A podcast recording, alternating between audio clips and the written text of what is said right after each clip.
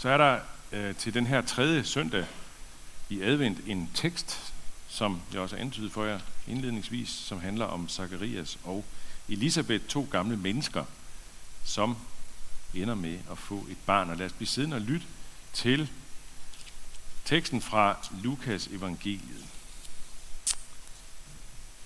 Ja.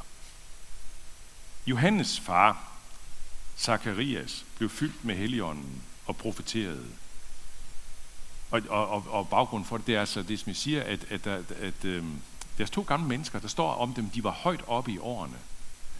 Og de ender altså med at få et barn ved et rent under på en eller anden måde. Ikke? Altså det er Gud, der gør det muligt for dem. Det er en engel, der siger til Zakarias, da han står inde i templet og er i gang med noget røgelse og noget sager, at din kone bliver gravid, og så sker der en hel masse der, og så er det, at han bliver nødt til at altså, han protesterer, eller han siger, jeg kan ikke tro det.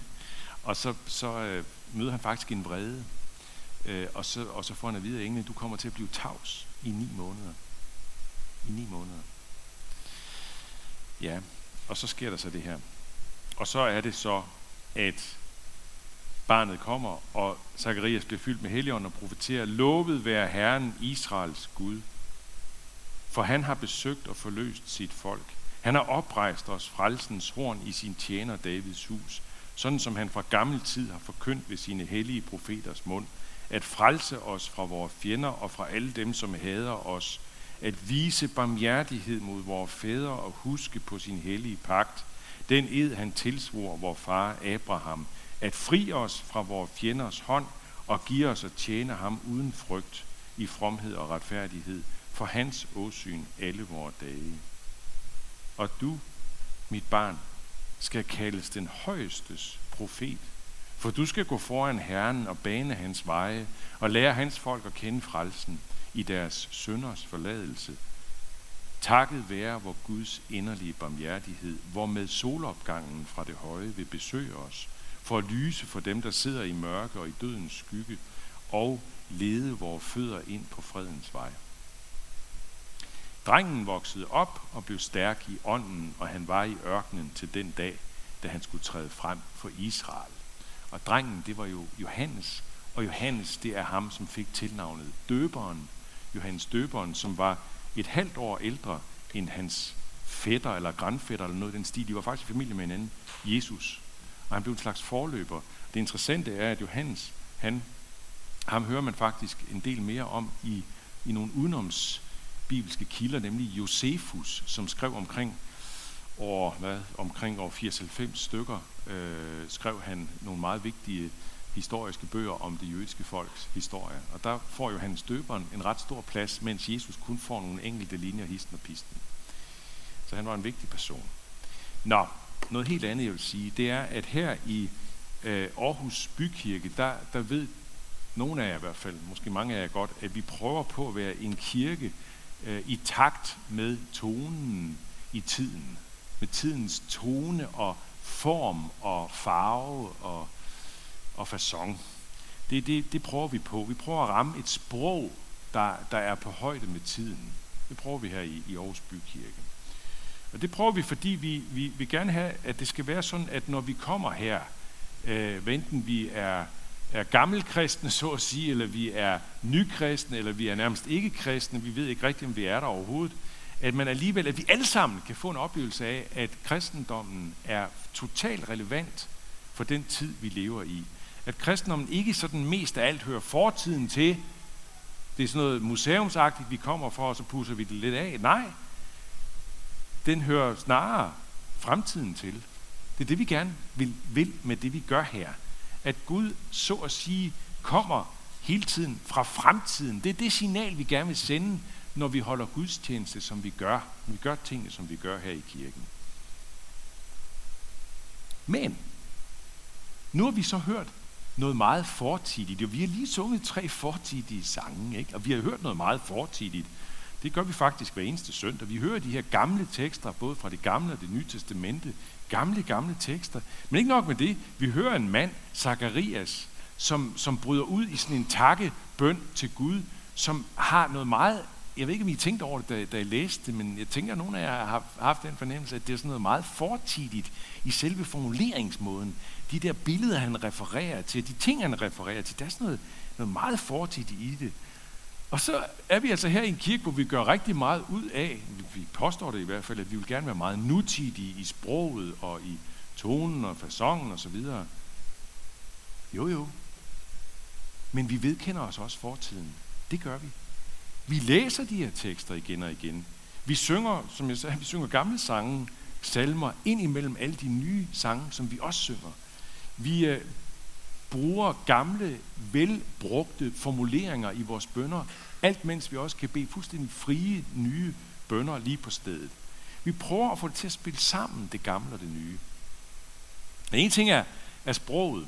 En ting er sproget. Zakarias' brug af gammeltestamentlige bønner og vores brug af Kingo og Brorson og Grundtvig og så videre, det kunne vi i princippet godt skifte fuldstændig ud. Det kunne vi faktisk godt. Og kunne bruge nyt, sige det hele i et nyt sprog, i en ny form. Det er godt, vi ikke gør det, tror jeg faktisk. Fordi jeg tror, vi hjælper hinanden med at huske på det, som vi aldrig vil kunne skifte ud. Nemlig sagen selv. Zakarias, han trækker nogle ting frem fra fortiden. Prøv at lægge mærke til, vi kan prøve at få det op her. Han har oprejst os frelsens horn. Det, eller hvad, du har ikke fået de der ting med til prædiken-slidene der. Søren så også, jeg sendte det eller sådan noget. Nå. Det må vi undvære i dag.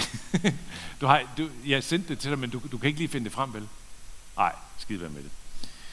Prøv at I hørte det lige før, ikke? Zakarias, han trækker nogle ting frem fra fortiden, hvor han siger sådan her: han har oprejst os frelsens horn i sin tjener Davids hus, sådan som han fra gammel tid har forkyndt ved sine hellige profeters mund, at frelse os fra vores fjender og fra alle dem, som hader os, at vise barmhjertighed mod vores fædre og huske på sin hellige pagt, den ed, han tilsvor vores fader Abraham, og så videre, ikke? Han trækker virkelig noget gammelt frem. Og vi gør det samme, ikke? Altså, vi trækker sagerne frem fra fortiden igen og igen.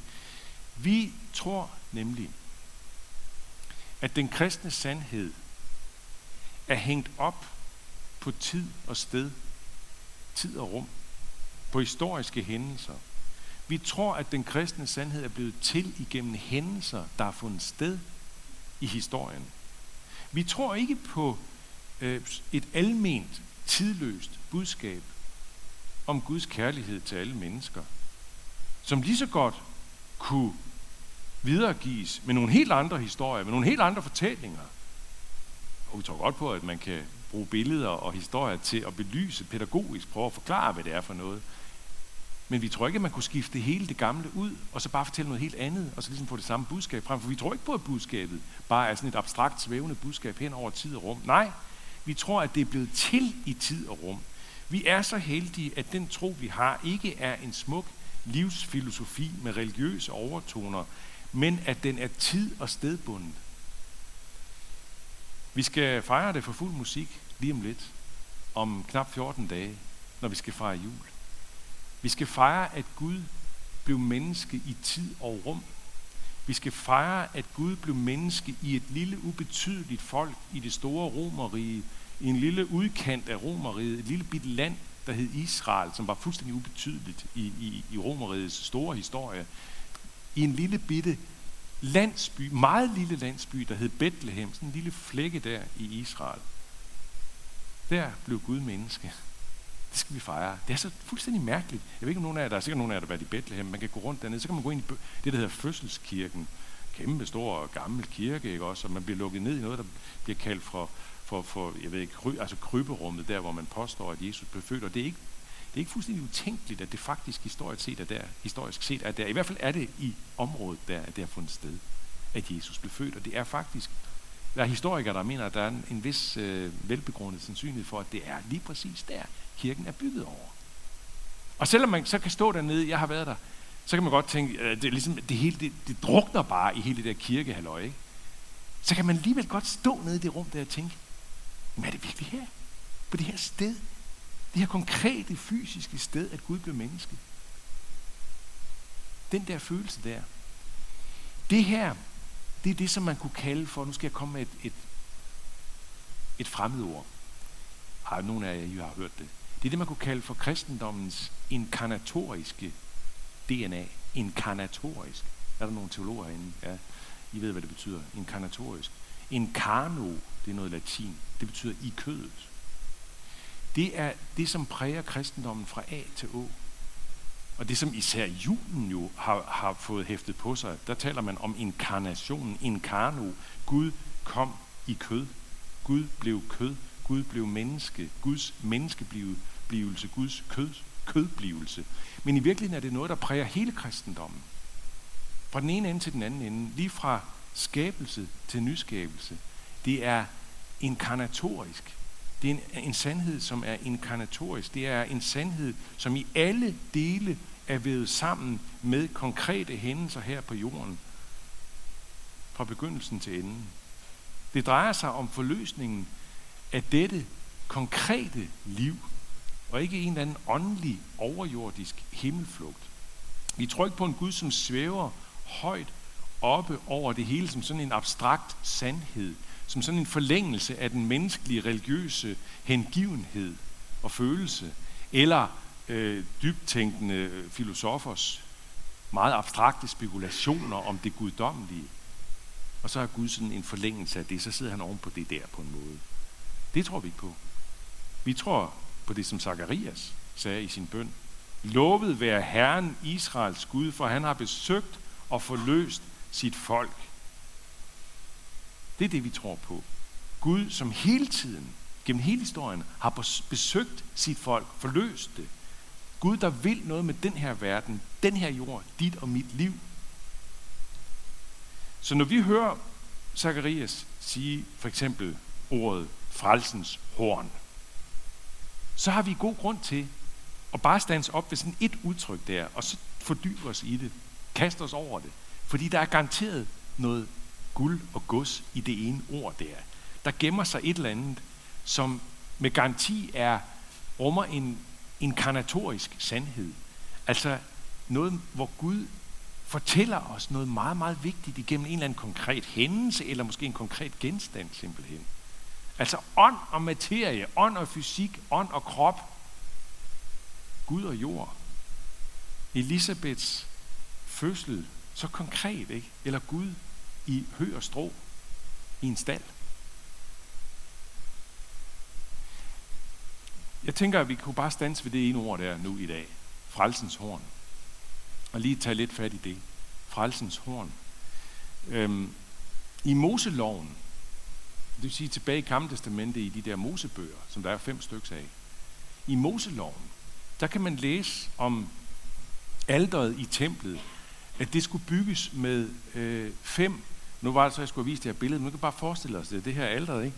Så skulle man bygge sådan et rigtigt stenalter, et virkelig massivt stenalter, og så med 4 horn, et ved hver hjørne, der ligesom skulle stikke op, sådan hornagtigt. Og så var det sådan, at præsten, altså så man ofrede jo, alteret det er jo til offer, og offeret det drejer sig ikke mindst om syndoffer, altså offer for vores synder, som en slags erstatning for alle vores fejl og forsømmelser. Og som man har været meget bevidst om igennem hele det gamle Israels folks historie. Så der skulle altså ofres dyr der på alteret, og så skulle præsten stænke lidt af blodet ud på de her horn, på de her 4 horn. Samtidig så var der noget med de her horn, og det hænger jo sammen altså. Samtidig så var det sådan, at de her horn, de fungerede som et slags fristed for folk. Hvis man var på flugt fra en fjende, så kunne man, hvis man var heldig og var i nærheden af templet, så kunne man løbe ind i templet og kaste sig op til templet, og så simpelthen gribe om hornet. Og så var det som et fristed. Lidt ligesom når børn i skolegården leger tik, hedder det vist nok nu om stunder, tik.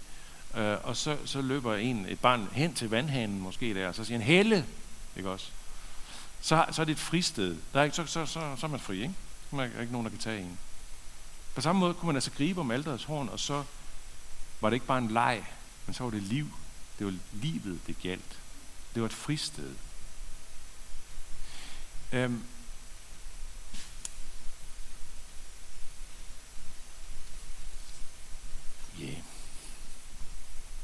Det med alterets horn. Ikke? Fjenden, som jager os afsted. Og hvad er det, vi har brug for? Hvad er det, der er vores store fjende i livet? Ja, man kunne nævne forskellige ting, men jeg vil nævne en ting nu. En af den fjenden. Og hvad er det? Det er skylden. Det er leden ved os selv. Det er det, som i Bibelen kaldes for synden. Det er ondskaben, som driver os rundt i manegen. Også i 2019. For hvem som helst. Folk vil bruge andre ord om det i dag. Mange vil slet ikke koble Gud på det. Det er helt klart, altså, at tale om syndernes forladelse, det bliver for religiøst for mange. Ikke? Alligevel, så er det syndernes forladelse. Det er Guds synds forladelse, som der er en længsel efter dybest nede. Den der totale tilgivelse, den altomfattende tilgivelse, tilgivelsen, som overgår alt menneskelig tilgivelse, tilgivelsen, som går langt dybere end selv den største og mest generøse menneskelige tilgivelse kan komme. Der er en dansk forfatter, som jeg har læst meget af, og som jeg gerne vil anbefale, som sikkert nogen af jer også har læst, Carsten Jensen. Han sagde for en del år siden i et interview følgende: "Jeg har det desværre sådan, at når jeg er overladt til mit eget selskab i længere tid af gangen, så tænker jeg først og fremmest over alt det lort, jeg har lavet i mit liv. Jeg går åndeligt fuldstændig i knæ under vægten af selvanklager, og jeg kan komme i tanker om hvad som helst. Efter at være sunket i knæ, kravler jeg så videre på alle fire. Det kan man godt længes efter at blive befriet fra." Sådan sagde Carsten Jensen i et interview. Hver fredag morgen ved den her lille morgengudstjeneste, som vi har her, 8:30, som var i 20 minutter, hvor vi også har plads til en lille nadver, så beder vi en fælles syndsbekendelsesbøn. Og der blandt andet de her ord: "Som blinde famler vi os langs muren, famler os frem, som havde vi ikke øjne. Vi snubler ved højlys dag, som var det aften. I vor bedste alder er vi som døde. Vi er os vores overtrædelser bevidst. Vi bekender al vores skyld." Det er som at læse Carsten Jensen. Det er nogle gamle ord, dem jeg læste lige nu, som vi bruger der fredag morgen. Det er fra Isaias' bog i Gamle Testamente. Men det er fuldstændig i tråd med Carsten Jensens ord, når han siger: "Jeg har det desværre sådan, at når jeg er overladt til mit eget selskab i længere tid ad gangen, så tænker jeg først og fremmest over alt det lort, jeg har lavet i mit liv. Jeg går åndeligt fuldstændig i knæ under vægten af selvanklager, og jeg kan komme i tanker om hvad som helst." Men så sagde Carsten Jensen noget lige efter det i interviewet, som vi også skal have med. Han sagde sådan her: "I en roman af John Fowles læste jeg en skildring af et forhold mellem to unge, hvor pigen i et afskedsbrev til fyren skriver: 'When you loved me, I felt I was forgiven the mess I am.' Den sætning ramte mig, fordi den rummede, hvad jeg længes efter. En kærlig bevægelse hen over ansigtet, der glatter alle bekymringer ud. Det er en længsel efter at få at vide, at man er set og alligevel er okay." En længsel efter en kærlig bevægelse hen over ansigtet, der glatter alt ud, der vasker alt lortet væk og gør alting nyt. Det er det, som Carsten Jensen, som offentligt og klart og tydeligt har sagt, han ikke er et kristen menneske, men det er det, som Carsten Jensen og alle os andre længes dybt efter og varigt efter. Tilgivelsen, der fjerner det hele, alt lige til det mest utilgivelige. Syndernes forladelse, kunne vi kalde det. Og det er det, der er tale om her, ikke? Syndernes forladelse, eller vi kan også bare sige frelsens horn. Fristedet, sådan et altomfattende helle, et helle for det hele, et helle for hele livets fejltrin og forsømmelser. Det vil vi gerne have, det længes vi efter. Frelsens horn, vi skal fejre det om mindre end 14 dage, som sagt. Vi skal fejre begyndelsen på fremvæksten af frelsens horn. Jesus, hans fødsel. Zakarias, jeg tror ikke, han har vidst så meget om, hvad det var, han faktisk sagde i den der takkebøn. Han har vidst noget, når han sagde frelsens horn, så vidste han godt, det var noget med syndernes forladelse. Det vidste han jo fra Det Gamle Testamente, men Zakarias har jo ikke vist, at det var Jesus, han stod og talte om. Jesus var ikke engang født, han vidste ikke engang, at Maria, slægtningen der, var gravid. Der er noget profetisk tåget over det, han siger. Noget, som først senere hen bliver klart, hvad det egentlig er, han siger. Det her frelsens horn, som skulle komme. Vi ved det. Vi har fået det at vide. Vi kan vide det. Vi fejrer det. Og vi fejrer det ikke bare til jul. Vi fejrer det faktisk lige nu her i dag i kirken, frelsens horn. Fordi det er lige nu i kirken. Jeg ved ikke, om I kan se det. Kan I få øje på det? Op på alteret. Kan I få øje på nogle horn? Nej, det kan I ikke. Men det er heroppe, frelsens horn. Det ligger lige her. Her er frelsens horn. Vin og brød. Det, som om lidt bliver til Jesu legeme og blod. Det er frelsens horn. Og enhver af os kan gå op og gribe efter det her frelsens horn. Og det er her lige nu. Og du kan finde et helle, et fristed for det hele. Denne hændelse i historien. Denne hændelse, hvor Jesus bliver hængt på et kors. Og hvor alt på en måde bliver vendt op og ned. Hvor forhænget i templet revner. Fordi nu skal der ikke mere være det der frelsens horn og alt det der inde i templet og dyreoffer. Slut med det. Det kulminerer nu på korset. Det samler sig, det tilspidser sig på korset. Alt det andet var på en måde bare en slags forstadium, en slags generalprøve. Alt det, vi læser om i Gamle Testamentet, var en generalprøve på det, som skulle komme, da premieren skulle finde sted på langfredag, da Jesus bliver korsfæstet. Der sker det. Der sker det, som det hele har sigtet mod.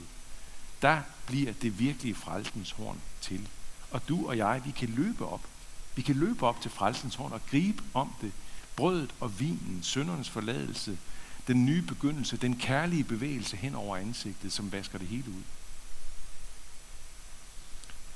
Luther, han sagde engang, skal I høre, hvad han sagde engang? Hvis vi forstod evangeliet om syndernes forladelse fuldstændig nu, så ville vi dø 1000 gange af glæde. Yeah. Jeg vil sige, du kan roligt gå op til alteret og gribe om frelsen, så du dør ikke af det. Og det gør du ikke, fordi der er ingen af os, der kommer til at forstå det. Det er også Luthers pointe. Der er ingen af os, der kommer til at forstå det fuldstændig nu i den her tid. Og derfor er det også, at vi griber om det igen og igen, fordi vi ikke forstår det fuldt ud. Vi har brug for at gribe om frelsens horn igen og igen. Vi har brug for at komme op. Vi har brug for at modtage Jesu legeme og blod igen og igen. Det er sådan, som Paulus skriver det, og det vil jeg gerne slutte med at læse. Han skriver det i en af sine breve, det der hedder Filipperbrevet. Ikke at jeg allerede har grebet det, eller allerede er blevet fuldkommen. Men jeg jager efter det, om jeg virkelig kunne gribe det, fordi jeg selv er grebet af Jesus Kristus. Brødre, jeg mener ikke om mig selv, at jeg allerede har grebet det, men dette ene gør jeg. Jeg glemmer, hvad der ligger bagud, og strækker mig frem mod det, der ligger forude. Jeg jager mod målet efter sejrsprisen, som Gud fra himlen kalder os til i Kristus Jesus. Det skal vi sige ham tak for. Vi takker dig, Jesus. Fordi det her, det er meget større, end jeg kan finde ud af at sige det med mine ord. Det er langt større. Tak, fordi det er så stort, så vi kan blive ved med at gå ind i det, røre ved det, pille ved det, kigge på det, smage på det, og aldrig blive færdige med det alligevel. Og tak, fordi at den dag, vi virkelig dør, ja, så kan du lade os leve 1000 gange mere vitalt og vidunderligt, end vi nogensinde har oplevet her. Og derfor beder jeg om, at enhver herinde må få lyst til at gribe om dig, frelsens horn, i dag og alle dage, resten af livet. Herre, hjælp os til at gribe om frelsens horn. Amen. Og så vil vi rejse os og sige trosbekendelsen sammen.